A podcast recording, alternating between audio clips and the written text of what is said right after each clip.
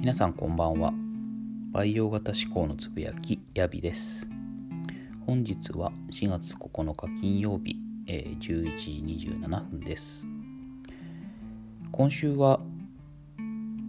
年度末の締めということもあって、えー、結構慌ただしかったですね。えー、先週末はイースターホリデーで金曜日と月曜日がニュージーランドはお休みだったんですけれども日本はイースターホリデーがないのでまあ当然のように、えー、日本のカレンダー通りに世界中を動かすということで、えー、イースターホリデーにもかかわらずうちの経理部隊の人たちは休日を返上で、えー、まあ年度末の数字作りに励んでくれてました。そのおかげもあって、え、本日まあちょっと数字の結果自体は残念な結果でしたけれども、えー、時間通りに提出することができてまあ、えー、ほっとしたところです。さて、えー、本日は、えー、価値観が変わった話っていう話をさせていただきたくって、えー、録音しております。あのー、毎週金曜日の朝、えー、オンラインで、えー、まあ、朝会に参加させてもらってるんですけれども、えそこでこの価値観が変わった話をさせてもらったので、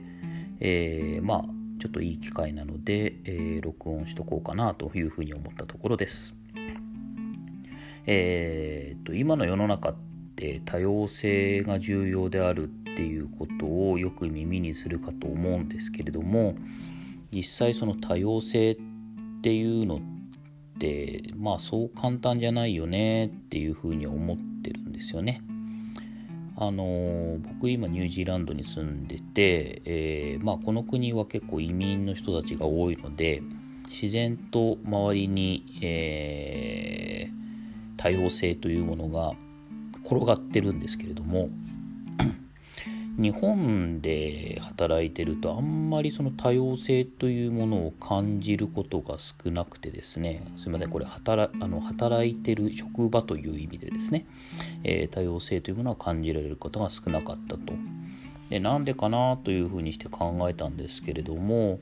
えーと僕の今までの人生を振り返ってみるとまあ、田舎の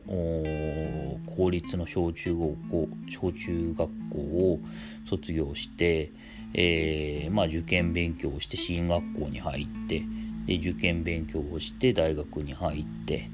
で就職活動をして、まあ、いいいい会社に入ると。いうことでいわゆるその受験をしていい高校受験をしていい大学就職活動をしていい大いい企業に勤めるというふうにして、えー、まあ、入社までこぎつけたと。そうすると僕の同期なんかっていうのはいわゆる有名な大学の人たちばっかりなんですよね。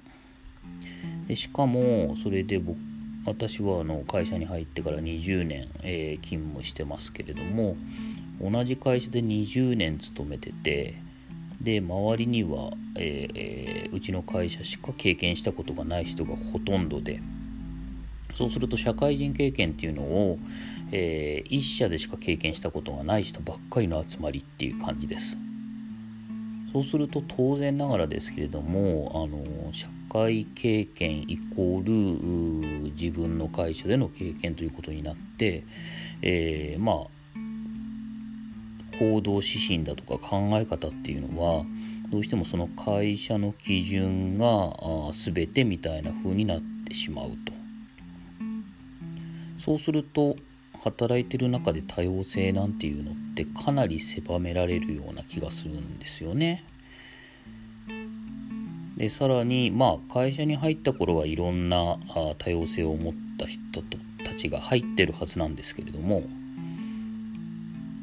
まあ会社の中で、えー、仕事する中でですね、えー、いわゆるその尖った部分っていうのを、まあ、削られて丸くなってで20年30年と勤めているうちになんとなくみんな同じようなあ人たちになってしまうとこういうことがいわゆる日本の大企業では起きてるんじゃないかなというふうに感じてます。えー、会社に入って15年東京で勤務した後、えー、オーストラリアで2年ニュージーランドで4年間働く機会を得たんですけれどもまあ東京にいた時の15年っていうのはそういうその同じ価値観の中で働いてるななんていうことは考えたこともなくですね、えー、それがなんですかね自分の常識イコール世界の常識だぐらいに思って生活してたような感じがするんですよね振り返ってみると。でこういうのが要は自分の常識イコール世界の常識じゃないなんていうことを考えさせてくれるようになったのはまあここ1年ぐらい、えー、コロナの中ホームあのステイホームで、えー、いろいろオンラインで遊ぶようになった時にまあオンラインの中でいろんなお友達知り合いに出会って、え、そういう中でいろんな価値観に触れたというところが大きいかというふうに思ってます。それで、えっと、先ほども言った今日の朝参加した金曜日の朝会っていうやつなんですけど、これって Zoom の小部屋っていう、えー、オンライングループがあるんですね。で、えっ、ー、と、まあ今となったら Zoom っていうのは、まあ誰しもが知ってるメジャーなソフトですけれども、まあ、この Zoom の小部屋っていうのはそのコロナになる前から、えー、活動してるグループで、えー、僕が入ったのも2019年の10月とか11月ぐらいだったんじゃないかなと思います。えー、そもそものきっかけは大学時代の友達がこの Zoom の小部屋を主催する人とオンラインイベントをしてて、えー、何なんだろうなと思って興味を持ってそこに参加してみたと。でそこでこの Zoom の小部屋を紹介してもらって金曜日の朝会に出るようになってでそれで非常に居心地が良くていろんな人と出会えてという楽しさを覚えて、まあ、それから金曜日の朝はできるだけ、参加させてもらうようになってます。でそこにいる人たちっていうのは、まあ、僕から見ると多様性の塊なんですよね。えー、いらっしゃる方々っていうのは、まあ、フリーランスの方だとか、えー、非常勤の大学講師の方あとはダンサーさんあとは全く持って何してるかよくわからない人とかですね、えー、こういうふうにいろんな方がいらっしゃいます。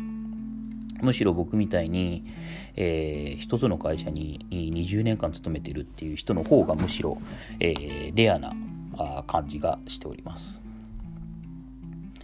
でそうするとそのいい会社に入ってそこで、えー、勤め上げるっていうのが当たり前だと思ってたんですけれども、うん、それを当たり前だと思ってない人たちがそこにはいっぱいいるんですよね。